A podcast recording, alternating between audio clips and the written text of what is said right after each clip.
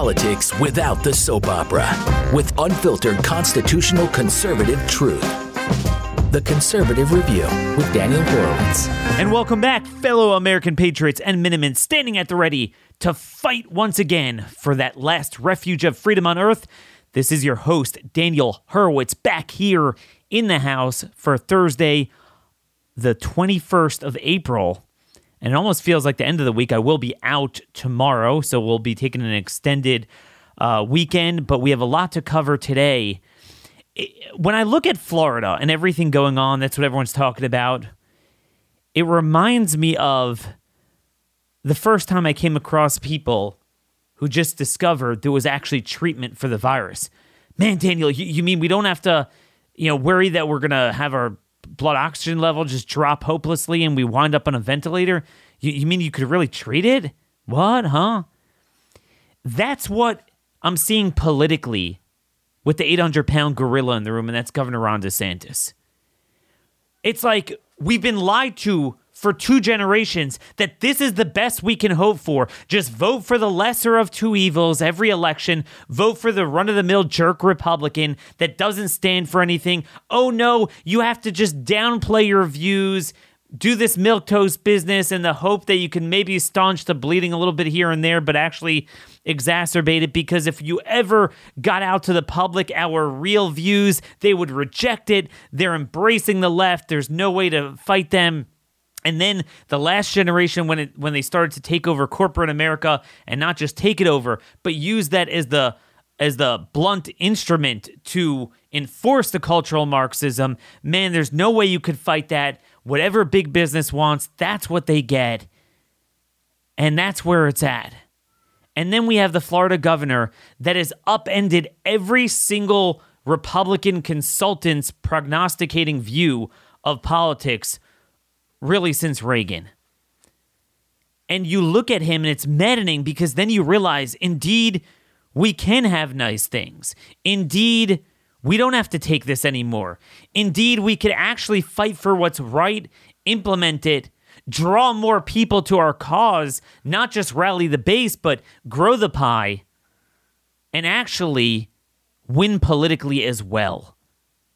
Ron DeSantis is the ultimate control group on the big lie of the phony conservative movement and the phony Republican Party, and he's just getting started. So I want to extrapolate today on what we can learn from him and kind of use that thesis to view some of the other news of the day. But it is just amazing watching what we were taught is a winning issue and a losing issue totally be upended, flipped on its head, and that's a great thing. The question we should all be asking ourselves now is why don't we have that elsewhere? Why don't we have that in every local office, every governor, every mayor, county executive, uh, state legislator, but especially governor? That's where it's at. Yet, name me another governor that is like this, that wakes up every day thinking about us, what ails us and our country, families, parents of school children, how to put lead on the target, how to make it happen, how to use power to confront power. Now, one of the issues that we failed at because we've always done this lesser of two evil thing is COVID fascism. And as a result of that failure, we now have hundreds of thousands of people dead and millions likely are headed in that direction. People are disappearing left and right. Okay? I hate to be morbid about this, but look, if you got the shots, um, you better up your life insurance coverage. That's why we're a proud sponsor of, or we're proud of the sponsorship of Policy Genius.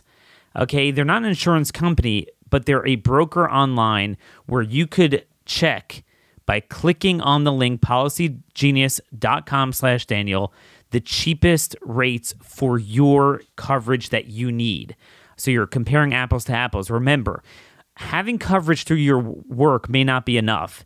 I found that it's usually, you know, you need five to 10 times more, especially if you have a lot of children Uh, it is. It's not enough. A lot of people don't want to think about this, but it's better to put put yourself in order now because believe me, uh, if you listen to Ed Dowd those insurance rates are going to go up given what is going on. Uh, Policy Genius doesn't add any extra fees. Uh, they don't sell your info to third parties. They have thousands of five star reviews across the spectrum. Since 2014, Policy Genius has helped over 30 million people shop for insurance, placed 120 billion in coverage. You could save 50% or more on life insurance by comparing quotes of Policy Genius. It's very quick. Their licensed experts will help you understand your options and apply for a policy. The policy team, Policy Genius team also works for you, not the insurance companies, right? That's the thing. So that's how they make their money by placing for you. Um, and you could also, you know, just talk things out with them. So they have a whole team. It's on some empty, vacuous website. Head to policygenius.com slash Daniel to get your free life insurance quotes and see how much you could save on this critical, critical service. Okay, so what we're seeing from Florida is one thing after another. Okay, he comes back for a special session, vetoes the bill of his own party, and then goes for a 20 to 8 GOP map to wipe out all the other ill gotten gains from the left with redistricting. Then he's like, you know what? We're going to go do, um, take away Disney World's autonomy there in Orange County. You know, why should they get that special uh, carve out of anyone else? We're going to punish them for being a bunch of groomers. And you know, this wasn't just a tweet, a threat, a nice talking point. Within a day, it was done. Boom, passed the Senate onto the House today. Done. And then on that same day, the department the Florida Department of Health issues guidance opposing HHS on castration and saying that we don't recommend castration surgeries um, for for uh, for minors right away. Boom, so not only are we not going to use the Department of Health to promote the leftist stuff as do every other red state Department of Health, we're actually going to be a counter to HHS. That's all for a, a day's work. And there's so many lessons I want to derive from what you're seeing there. He's accomplished more than we've ever seen in my lifetime. And so much so that it's not just you know, racking up political victories, but it's changing the political landscape. It's turning Florida into a deep red state. We were told, oh man, Daniel, you overplay your hand. You're too radical. You're going to turn people off. Remember, this is not Wyoming. This is not Idaho or North Dakota or Nebraska, where it's kind of a one party state. Barack Obama did carry Florida. Okay, was a swing state until recently. And yet, he's having his cake and eat it too. The more he pushes, the more he wins.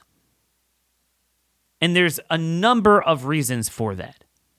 Number one, it's the it's the values. He actually believes in what we believe in. Then he has the intellect to pursue it, not get distracted. And number three is he knows what time it is. He understands the way you need to fight.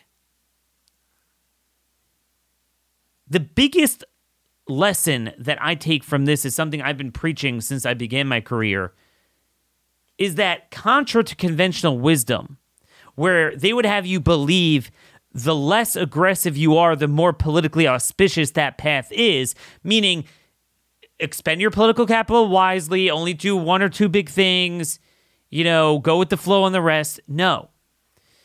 What he learned is this you take even these milquetoast Republican governors, and the minute you have they propose any like halfway pro life bill or something, the left mobilizes and they mobilize strongly. And then they always back down.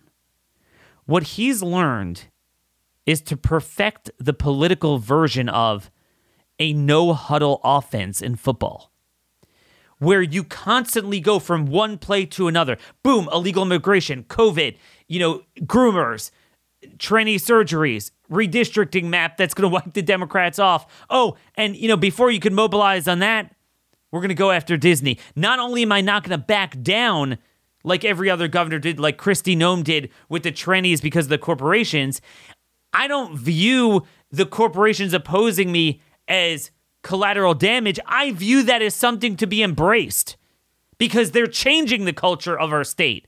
We don't want you if you're going to do that. We're going to make this into a sanctuary for our values. And what happens is the more you do that, the more you demoralize the other side, the more their defense can't handle your no huddle offense.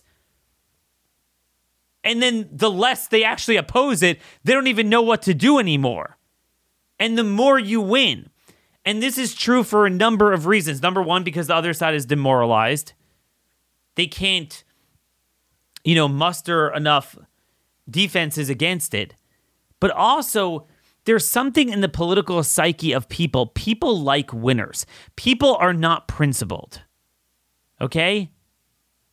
This is before we even get to the fact that the country, especially above a certain age, maybe they're not where you and I are, but they sure as heck are not anywhere near where the left is these days. And there's no reason we can't be holding the line on these. I'm not even getting to the values. Purely from uh, game theory, political theory, people are not very principled. People go with the flow. That's what we've learned with COVID. And that's how, you know, the pendulum with masks swung wildly from one direction to another. Okay, people don't really have the majority of people don't have deep rooted sentiments on the majority of the issues that we're confronted with. Some people do on some issues, but not the majority of people. The world is not Twitter, where you have mainly on the left, but some on the right, like myself, that are engaged all day and really obsessed about every point and on top of every point. Most people are kind of living their lives. Okay, they're aware of what's going on, they don't think too deeply about it. People actually respect a winner. They vote for what they know, they vote for what's common, and the more you create a momentum, the more it builds momentum, the more you go on offense and act offensively, the more you win. It's the same reason why, much to my chagrin, in primaries, people will always go with the incumbent unless you reach a critical mass name ID where they know the guy. Well, do you hate the guy or not? Do you like the incumbent or not? It doesn't really work that way. They go with something that they perceive as strong. So the more he creates a momentum that this is what we're doing and he's getting away with it, the more people are like, wow, I guess that's kind of right. That's where it's at. And this is part of the lesson that you don't sit and call your play, telegraph your punch, and don't punch. That that's what Donald Trump was. Trump was the antithesis of DeSantis. He would tweet about it, he would taunt the left, and then he wouldn't even do it. So they would mobilize their forces, you would agonize and debate about it, and then people are always scared of something new. Okay? But you go and do it, it's done. Wow, okay. I guess I guess it's not so scary after after, after all. People are, are scared of change. They're scared scared of the unknown. So if you propose something new, okay?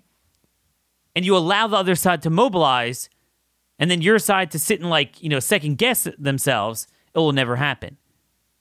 Trump would always come from behind the bushes and start shooting, but wouldn't advance, and then the other side would mobilize. He stays behind the bushes, and then when he's ready to attack, he goes full force and done. And then he goes to the next thing and the next thing. Do you know where DeSantis learned this from? It's not new. He learned it from the left. The left has done this all the time. They don't debate, they don't ask permission, they don't equivocate, they don't look at the statute.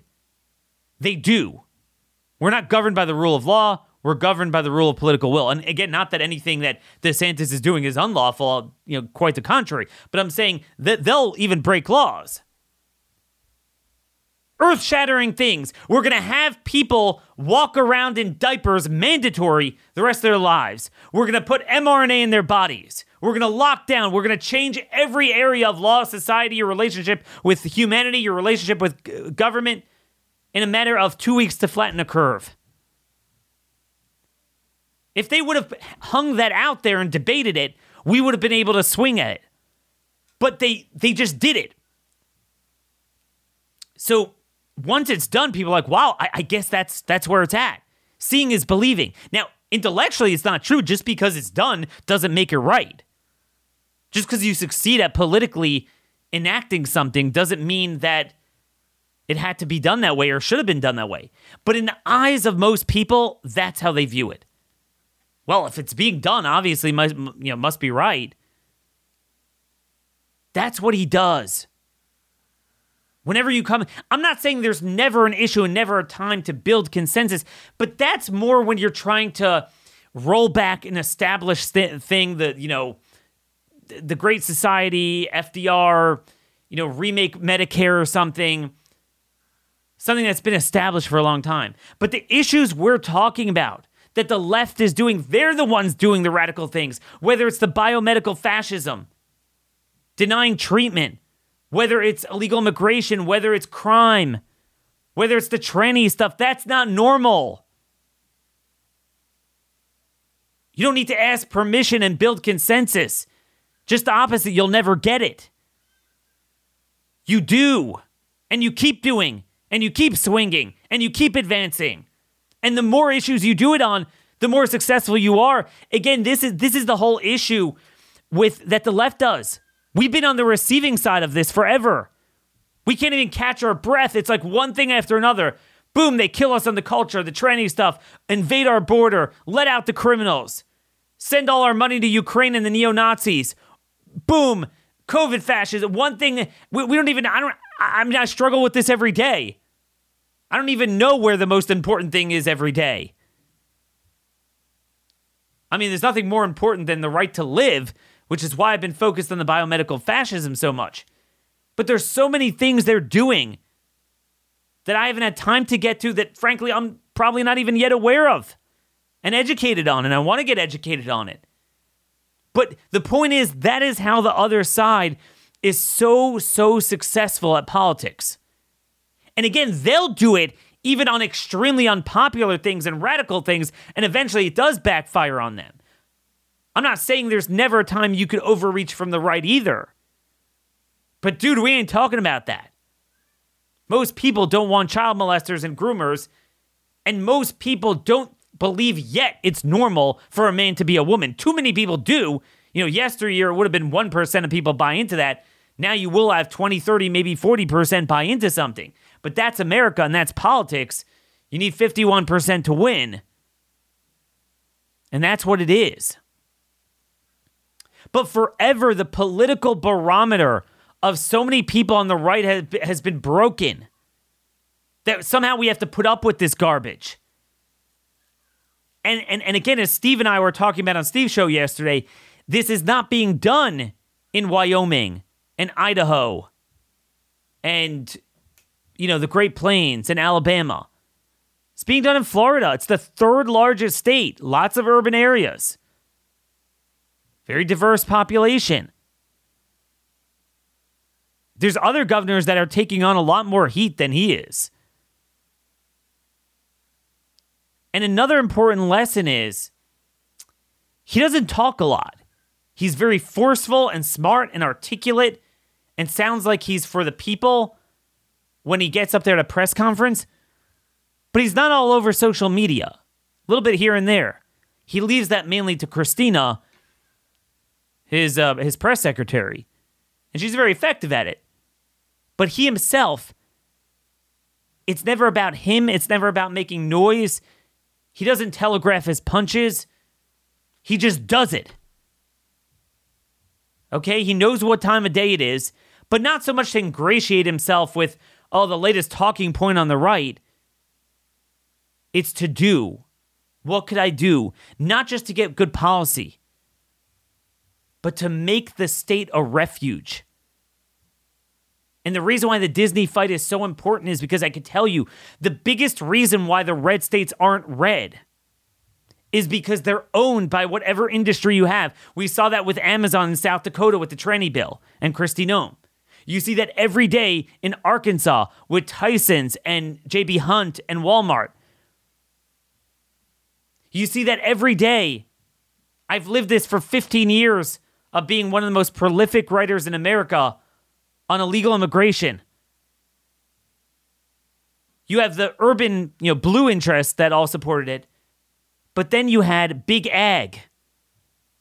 Big Ag is in rural areas. Rural areas are where you have the Republican rep- rep- representatives. They were bought into open borders and endless cheap migration and even refugee resettlement, all because of the cheap farm labor that destroyed rural communities, brought in drugs, brought in criminals. They might work hard during the day, but they do other stuff at night. A sheriff once told me that. They arrest them for DUIs, drugs, have all sorts of issues with them. But it was all about the bottom line the short term hedonistic, oh, I, I want tomatoes for five cents cheaper. Meanwhile, there's other reasons causing inflation that are a lot bigger than just having cheap labor and destroying your civilization with it. But that's what it was. The albatross across our necks was always big business. And again, what DeSantis is showing is that big business itself doesn't even have to be this way. You have the Ben and Jerry's that were legacy leftists, but most of them, it was a pragmatic move, and I can't blame them. The left would would go after you if you wouldn't do a certain thing. The right would go along with it. So why not? He is changing that entire culture. That in Florida, no, here's how we're going to operate. We're going to be a pro family, pro values culture here. We're going to reward our friends and punish our enemies just like the left does. And I'm sorry, conservatives uh, sometimes feel uncomfortable with that, but that's just how it is. The die is cast. We, have to play catch up. Now, our other sponsor today, folks, is Patriot Academy. Time is is dwindling, and we don't have too many slots left. If you want to meet me and other members of this audience and learn how to shoot in a way that you've never learned, learn about the Constitution the way you've never learned, come join myself, Rick Green, and Patriot Academy, and other patriots in this audience out at the NRA Whittington Center in Colfax County, New Mexico on May 22nd for a five day handgun Constitution defense training course with the best instructors. It's family friendly, but you know rig- rigorous training. Four days out on the range through Thursday. Um, you're going to learn how to shoot from a holster, proper five point draw, how to clear malfunctions, grip, proper sight alignment. It is so much fun. It is nobody has ever been disappointed. So we'll have people that never picked up a handgun and, you know, a former NYPD cop in the same course. And both of them gain tremendously. In fact, we actually have an NYPD retired cop that that went twice and he'll come back again because you could always get quicker and more accurate. So time is limited, um, space is limited. Go to patriotacademy.com slash Daniel. Again, patriotacademy.com slash Daniel to learn more about the accommodations, where you could stay, the cost. Um, spots are limited, so register today. But again, email me, Daniel Horowitz at, at uh, StartMail startmail.com if you have any questions about the arrangements. Really looking forward to seeing you guys there. So, folks, this is what it's all about. It's not just the sports bill. Oh, let's save female sports. No. He's going after the entire tranny enterprise, going after their power, power structure. That's how to do it. He gets it. If you go back to the interview I did with him a couple months ago, you'll hear that um, on his own, he volunteered. He would go in and have a state deportation force if other governors would work with him. He understands what time it is. And that's the thing. You create the illusion of momentum. And the more momentum you have, the more you could succeed. I hate to say it, but if we've learned one thing about the sheeple is that people are extremely malleable. They'll do self-immolating insane things on a dime if they're told to do it. That certainly could work in the other direction for common sense. What I find interesting is the airlines were a bunch of Nazis. They're they're the most demented Nazis that would literally drag a two year old or a you know rape victim off the plane for not wearing a mask properly. And yet now they're almost celebrating. I'm hearing they're announcing almost like passively aggressively taking rips. Not not just did they get rid of the mandate, but they're taking rips at it, taking you know um, making fun out of it because the left is complaining about that. And Delta announced they're actually reversing. You know, they put 2,000 people on a no-fly list to ban them. They're reinstating them because we've created the coolness factor it appears that this is where the momentum is is going. They're all very pragmatic in that sense. It doesn't have to be this way. I'm not saying we can get America back to the values it was founded upon, but the notion that we can have states much redder than Florida not drinking an ounce of this poison, whether it's the illegal immigration, the crime, the COVID fascism, the trannyism, the issues of our time, the woke control and censorship. It doesn't have to be this way.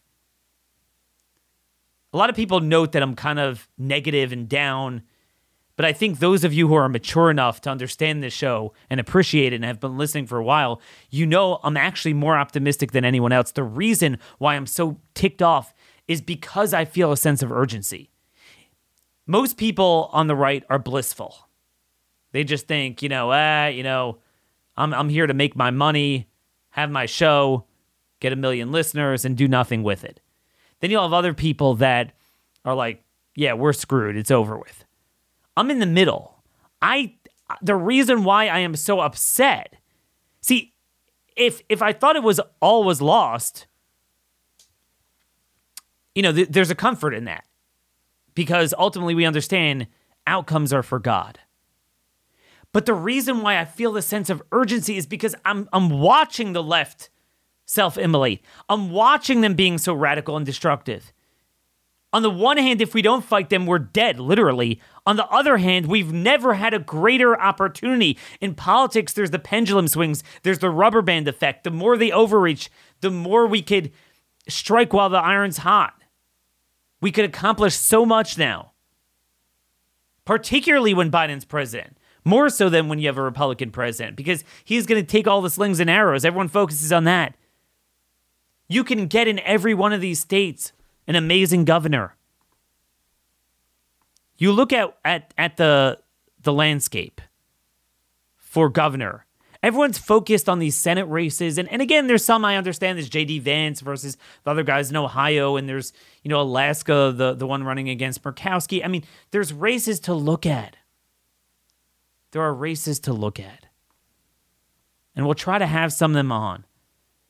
But governor is where it's at. That's the other big lesson from DeSantis. You get a good governor, you get the entire state. And imagine if you have five DeSantises, much less 15, 20.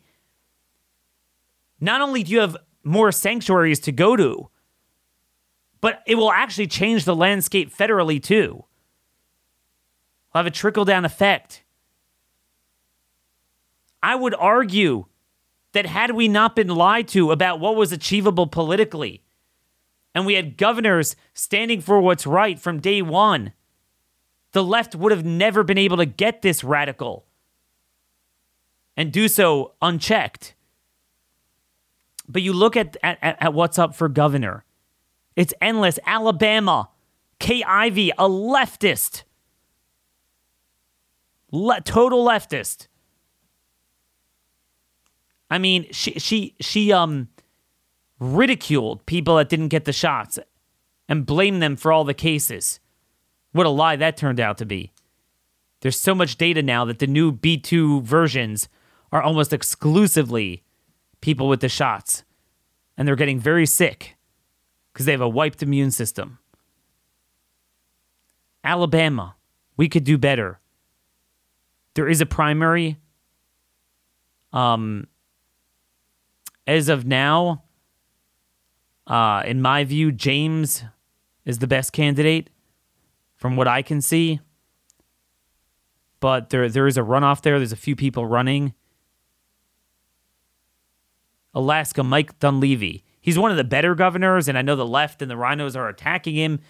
But I think he needs to learn, take a you know, page out of DeSantis's thing. Don't just do a few good things and then act all act all uh, you know, bashful about it and sheepish about it. Keep going on offense. There's no such thing as lukewarm hell.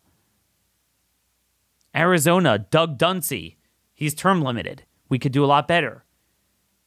Um, now Kari Lake, she does appear to be probably the closest thing we have to someone who knows what time it is. So I am intrigued by her candidacy. Not Ricki Lake. What did I say? That was a that was one of those talk shows back in the '90s. Um, Kari Lake, Arkansas, Asa Hutchinson, total Democrat. We have Sarah Huckabee Sanders, a Trump, a Trumpy. Has she spoken out one iota about the injustices from Asa Hutchinson? Nothing. Horrible. Um, there is someone running against her. It's gonna be a tough, tough battle. Now, DeSantis himself obviously is up for reelection. You go to Georgia. Brian Kemp. That's the best we can do. Oh, well, Trump endorses Perdue. He's even worse. Lovely. Idaho, obviously Brad Little. That's the closest thing we have to a guaranteed um you know, I look, I love Janice. I don't know if she's she's not quite on the um I guess you'd say, you know, just in terms of the political savviness as as a DeSantis, um, but her her backbone and and is, is certainly there um, more than anyone. So she's running, and we have a whole slate of statewide uh, champions running, um, attorney general, lieutenant governor, secretary of state. This is where it's at. I'm glad more talk shows seem to be having um, Janice on. So we do have a prospect there. You go to Iowa, Kim Reynolds. Yeah, I know she's regarded as one of the better ones. But really, I mean, come on. Kansas, we have a Democrat it's almost impossible for her to win. I don't see a good candidate. Let me know if there is one. Michigan, Gretchen Whitmer. Michigan is a great state that we could um, take over. Um, there are some, there are a few candidates that seem to be good. Um, uh, Garrett Soldano, um, you know, he was the one who really led one of the major groups fighting COVID fascism I think there's one or two other candidates as well that some grassroots are supporting. Got to make sure you don't split the vote there because there's no runoff. So you have a few examples, but I, I don't see it. Nebraska, there, there's a term limited Republican there um, that's not great. I don't see anyone really. Nevada is is a lean blue state, but that's really changing and does have potential. Um, you do have um, Joey Gruber, who who he, he works for the FLCC. He's he's worked he's done legal work for the you know Patriot doctors. So you do have him there, but you have some terrible establishment candidates with all the name ID. Chris Sununu, New Hampshire, he has badmouthed Ron DeSantis privately. Um, he's horrible. I don't really see a candidate challenging him. Um, Mike DeWine, everyone's focused on the Senate race there, but he's got to get out. Um, you do have a challenger. I mean, he's not the Ron DeSantis caliber, but I'll take it. Kevin Stitt Oklahoma. Again, nothing like DeSantis, despite what people think. We can do so much better. Um, he did the greatest jailbreak in the history. Pennsylvania, Tom Wolf. He's a Democrat. He's term limited. You have Shapiro, that radical AG running. But in, in, in a year like this, we should be able to pick up Pennsylvania. And again, South Carolina, South Dakota, Tennessee, all these states, you know, people think they have good governors. They don't. We could do so much better. Mark Gordon, Wyoming. Oh my gosh. What a jerk that guy is. I'm just telling you, it if we actually had people that had bigger voices than I did focusing on may I use the word grooming candidates to run in gubernatorial primaries in red states, we could have a different country. What Ron DeSantis is teaching us is that it doesn't have to be this way. And I want to transition into at least one issue, if we don't have time for others, one issue of all, to run this test theory, this thesis by that we've been lied to politically my entire career. and that's illegal immigration. Somehow we've been told that the country is pro amnesty, pro open borders, that somehow our tradition of being a country of immigrants, whatever that even means, means that we have to have endless, cheap, third world, legal and illegal immigration, no limit forever, and everyone's for that. So it's been standard dogma forever in the party that this is where it's at, that people, you know, you can't talk about that. You'll lose the Hispanic vote, and and then they of course ignore everyone else's vote. Um, and it was never true. Every poll that looked at it, you, you, all these polls with legal immigration, when you ask people how much legal immigration we have in a given year, they usually think, you know, 200, 300,000. We have 1.1 million, and then not to mention all the, like another million visas and all the foreign students we bring in from China so they could spy on us and engage in trade theft and and and uh, and, and, Iran and, and all these Islamic countries. Um, and we've remade our country. We've destroyed our country. It doesn't have to be this way. It never did. We're always underselling ourselves. Do you know that the latest Quinnipiac poll has Biden at 36% approval, but among Hispanics, they're at 26%. And you find this true across the board, and you find the evidence in you know the Rio Grande Valley in areas that are heavily Hispanic. You find it with Ron DeSantis, who's the toughest governor on illegal immigration, winning outright the Hispanic vote now, according to the latest polls. On paper, Republicans are finally, finally um, stronger than they've ever been on the issue on the one hand, at least rhetorically, they're a day late and a dollar short, as we're going to discuss. But, um, you know, when it comes down to it, you would think, based on the political consultants and their way of thinking for the past two decades, you would think that, oh my gosh, they, they should be flocking away from Republicans. And yet they're actually going towards them more than any time in history. We've been lied to. I'll never forget, what was it, in 2002 or so? And this was really the pivotal moment that first term of Bush, when illegal immigration was really reaching critical mass. But it was, you know, millions of illegal immigrants ago, millions of legal immigrants ago. It was after 9 11. The country was ready to shut down our borders and stop most, you know, you know, put a moratorium on most unneeded legal immigration. We had all the tools to do it. And Bush and all those Republicans were more radically, rapidly pro open borders than ever before. Tom Tancredo was a congressman from Colorado at the time. Um, he he, you know, single handedly fought against it. He formed the Immigration Reform Caucus in the House. And Karl Rove famously said to him, Don't ever darken the, the doorstep of our White House with your presence. And that led to an unimaginable 20 years, culminating with the worst crisis ever now, of endless flow of legal and illegal immigrants from the third world that changed the fabric of our country, our culture, our, our language, our society, our security, you could not quantify the damage that has been done. So, Republicans are finally getting together. The 26 governors did the first step that I have been calling for. They did form a compact, this memorandum that they're going to share information, share intelligence, data, and that's a start. But the problem is, this needed to be done when we called for it years ago. Now, anything short of the states getting together and deporting illegals is not going to work. It's a day late and a dollar short because we've already suffered. And that's the consequence of always being too little too late and not understanding what time it is and not understanding even when you finally come to the right conclusion on an issue, assuming they have, not doing what needs to be done. In other words, you could have a certain level of game, whether it's a football game, whether it's a baseball game, a certain level of of play. And that could be enough if you started out, let's take baseball in the first inning like that.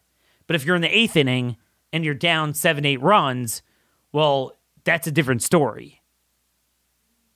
Okay, you need a totally new game.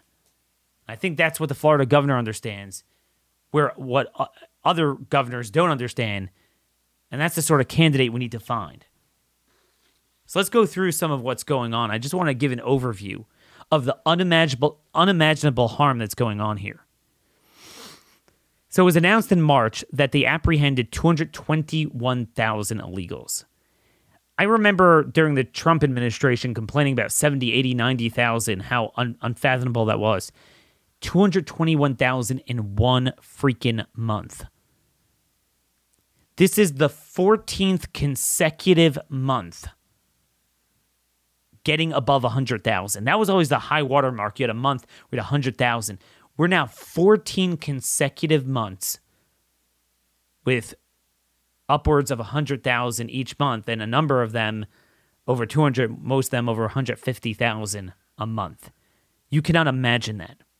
We've already had over a million apprehensions this year, easily over three, 400,000 gotaways, which are going to be overwhelmingly a criminal, dangerous element, and 2.7 million since Biden took office. Apprehensions. Okay, gotaways are probably eight, 900,000. And those are all in this country, by the way, because those weren't turned back. I want you to think about the magnitude of that for a moment and what that does to a country. The overwhelming majority are single adults. Roughly half are from Mexico. Now, a lot are from the Northern tri- Triangle Guatemala, Honduras, El Salvador, but not as many as before. Record numbers we have now from Cuba, Colombia, Nicaragua, but also from Islamic countries. And now Ukraine, too. Oh, and, and, and now they just announced they're going to streamline the refugee process while announcing another 800 million to the neo-Nazis there. So we're funding the neo-Nazis, bringing them here. Lovely, just like we did with the Islamic civil wars, bring both the Sunnis and the Shias. So here we bring in the neo-Nazis and um, and fund them over there so they could commit more atrocities. And what this tells me is what people don't understand is the pool of people that if you allow, if you say we have an open border, the pool of people who would come, there's been polls on this before, it's unlimited. If you extrapolate, it would be like 1 billion people. There's no limit. So you think, okay, maybe we empty out Mexico and Guatemala eventually. No. Now we've opened up another front in Cuba, Colombia, Nicaragua, but Venezuela, Ecuador, too, a lot of South American countries, and then a lot of extra continental countries as well. ICE is preparing. The Washington Times reported this from a court document from um, Deane Dougherty, ICE's juvenile coordinator. They're preparing to release 600,000 illegals by September, 3,000 a day into our communities. Just in March, they expelled about half of them under Title 42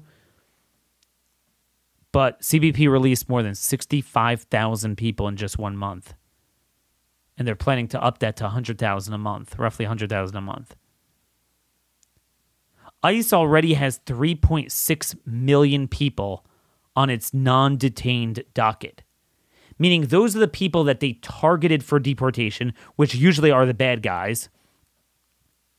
Those are the ones they know that they've caught but they they remain in the country at large undetained indefinitely.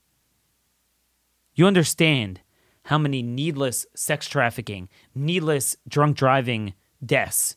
That's another thing that's, you know, just like they cover up the COVID shot deaths, the amount of people who die every day at the hands of illegal alien drunk drivers would shock people's consciousness. But yet, rather than Republicans taking an 80 20 issue and beating it on the other team's head, they make it a 2080 issue and they say, oh, we have to avoid it. See, it's an information war. That's what we're learning with the grooming. This is what I'm trying to tell you. Imagine if my show would be the governing strategy of Republican elected officials. It would move the people. Unbelievable. hundreds of thousands of convicted criminals remain in this country. And then there's the drugs. There's the drug issue. And the drug issue, this is very important. Like I mentioned earlier on, it ties back into the destruction of this country foisted upon us by two generations of Republicans giving into big business interests rather than saying, look, you want to go to a blue state, that's fine, but you're going to operate here, you're going to operate under certain rules, and we're going to have e verify, we're not going to have this. I've written about this, I've talked about this. Those of you who, who, who listened to the show before COVID, um, you'll remember that I did a lot of shows on how big ag and the big ag politicians made rural areas a conduit for all the illegal criminal activity just to get day laborers. And one of them is the drug trafficking. In the 12 month period ending November 2021, there were 107,000 drug overdose deaths in the United States. Most of that is from fentanyl laced into the heroin or heroin alone, and things like methamphet- methamphetamine and cocaine. Most of it's illicit drugs. Okay? I want you guys to imagine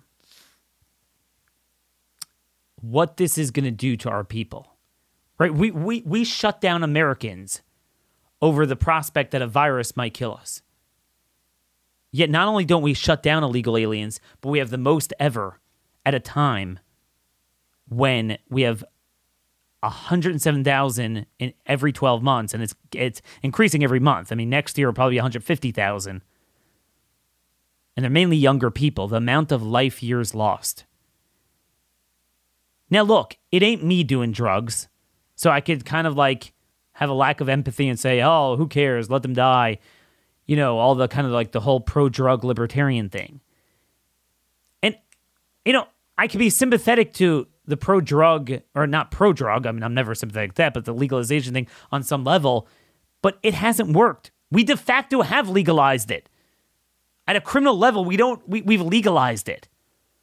And we, it's worse than ever. They were saying, oh, that's going to stop it. Because we've never staunched the source of it. And that's the open border, the cartels. Illegal immigration in mass juices up the drug crisis in three ways. Number one, they carry the drugs. Number two, they serve as decoys for them so they can more get it in easily. Because, you know, if you're dealing with 100,000 illegals, um, you know, a week, then you're not going to have resources to interdict and, and block the criminal activity. Number th- well, it's really four, four ways. Number three, the money. Could you imagine 2.7 million illegals? But it's not really because you probably have another million that cross surreptitiously, and those million, the gotaways, they pay a lot more. So the standard peso could be three to five thousand for a family, but if you want to be crossed surreptitiously, if you have a criminal record, if you're a you know a terrorist, if you're a drug runner, if you're a cartel dude, that could be 15, 20,000. You do the math there, folks. You're talking about tens of billions, hundreds of billions. They have more money than anything. So that money is all going to poison Americans. Okay? That money is going to poison all of us. And then finally, they serve as the distributors. The, the distributors in all the cities for the cartels.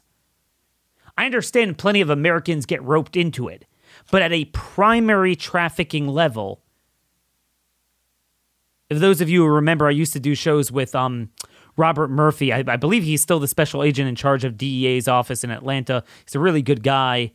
Um, you know, you do have some good guys in law enforcement, believe it or not. And we used to do shows together a few years ago on this it's not that they're all illegals, but it's definitely very much driven by illegal immigration. Okay? And what happens is they often serve as, as the traffickers because they need to pay off the peso. They have to pay the cartel for the legal immigration. So anyone who tells you that illegal immigration is not inextricably linked to the drug crisis, that it's not a secret that with the worst illegal immigration wave, we have the worst drug crisis, they're stupid and they don't understand. According to DEA, the distributors for the cartels in our major cities are either cartel associates themselves or Mexican transnational gangs such as MS-13, Nine Trey Gangsters, Mexican Mafia, Norteños, Sureños, Latin Kings, or in the Northeast, like in New England, they're mainly the Dominican gangs. According to DEA, these these gangs are quote over, overseen by Mexican nationals or U.S. citizens of Mexican origin. They enter the United States legally and illegally, and often seek to conceal themselves within densely pop- populated Mexican American communities. Now, I have a column today linking to a very I don't have time to get into it, but there's a very important article written a few years ago, 2019, from the Louisville Courier Courier Journal. Um, and it discusses the author is Beth Warren, and it basically discusses. It, it doesn't say it, but if you're smart, you read between the line lines. It it it, describes we all know the cities have turned into drug centers, but unfortunately, in recent years, and this is more of a recent thing, rural areas have been slammed.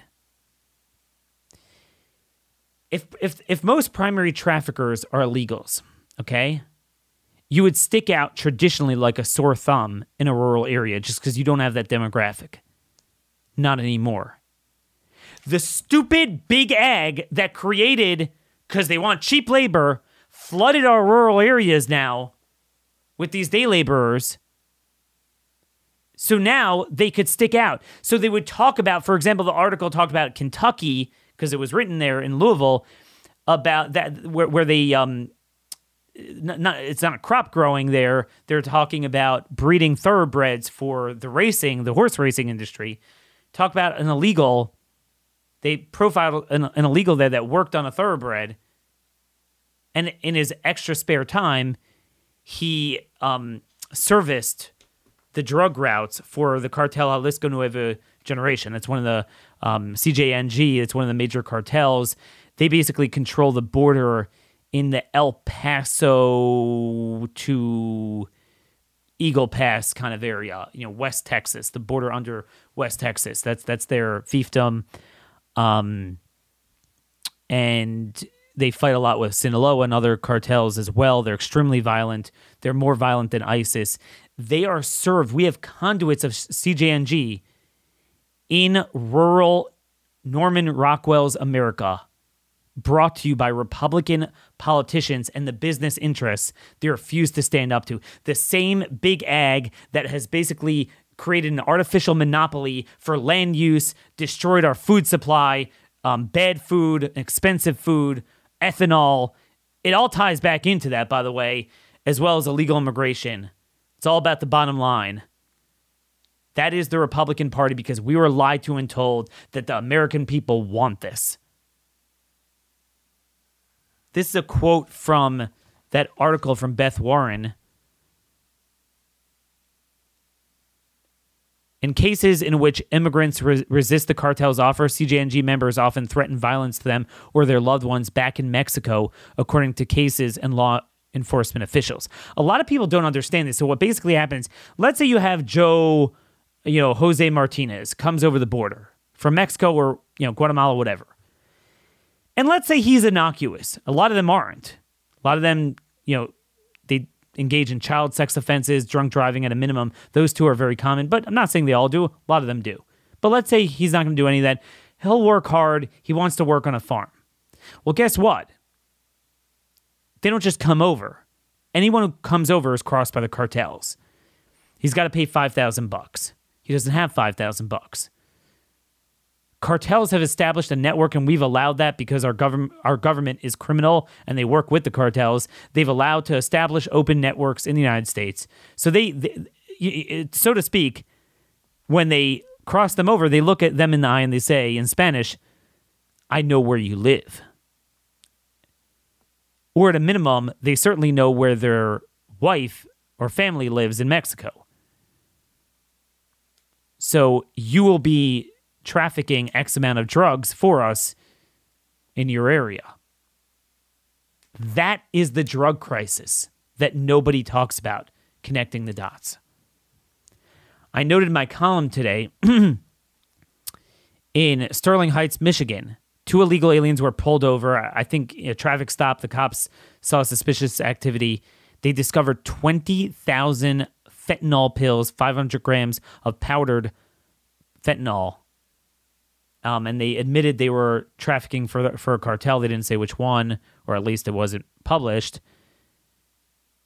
It was enough to kill tens of thousands of people, and they were illegal aliens.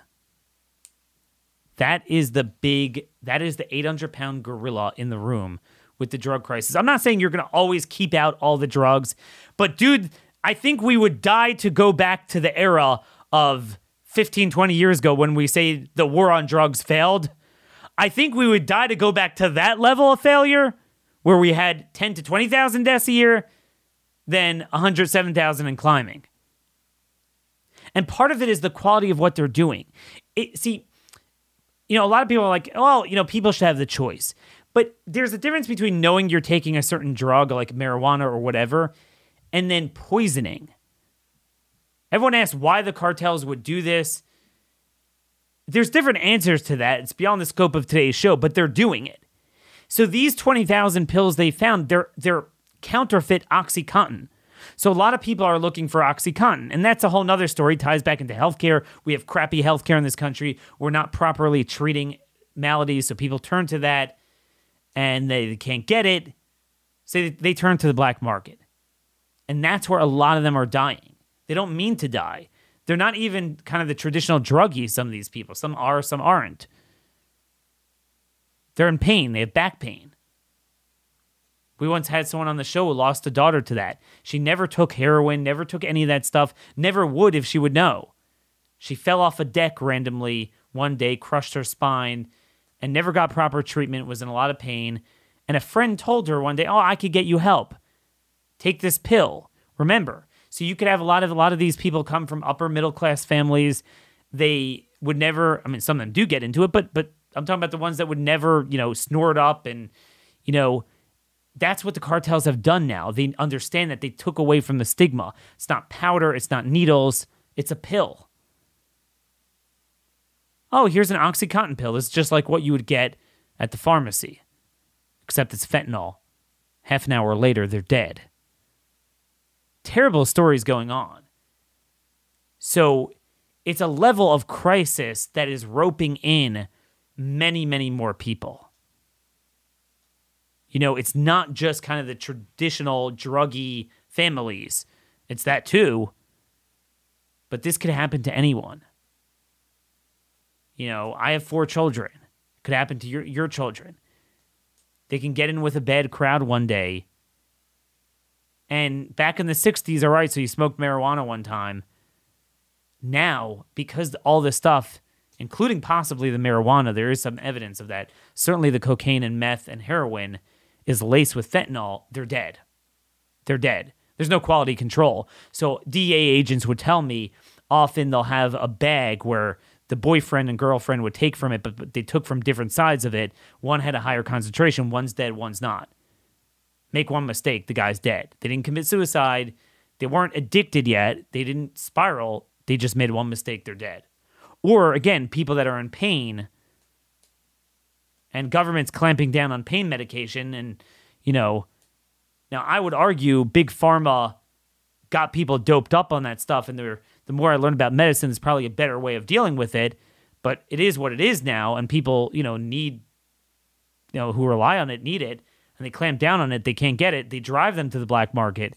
They have more illegal immigration. And then, by the way, this comes at a time both with illegal aliens and domestic criminals that we're basically legalizing drug trafficking. We're not locking them up, contrary to you know the accusations that we're throwing people in jail for drugs. We don't even throw them in jail for drug trafficking anymore.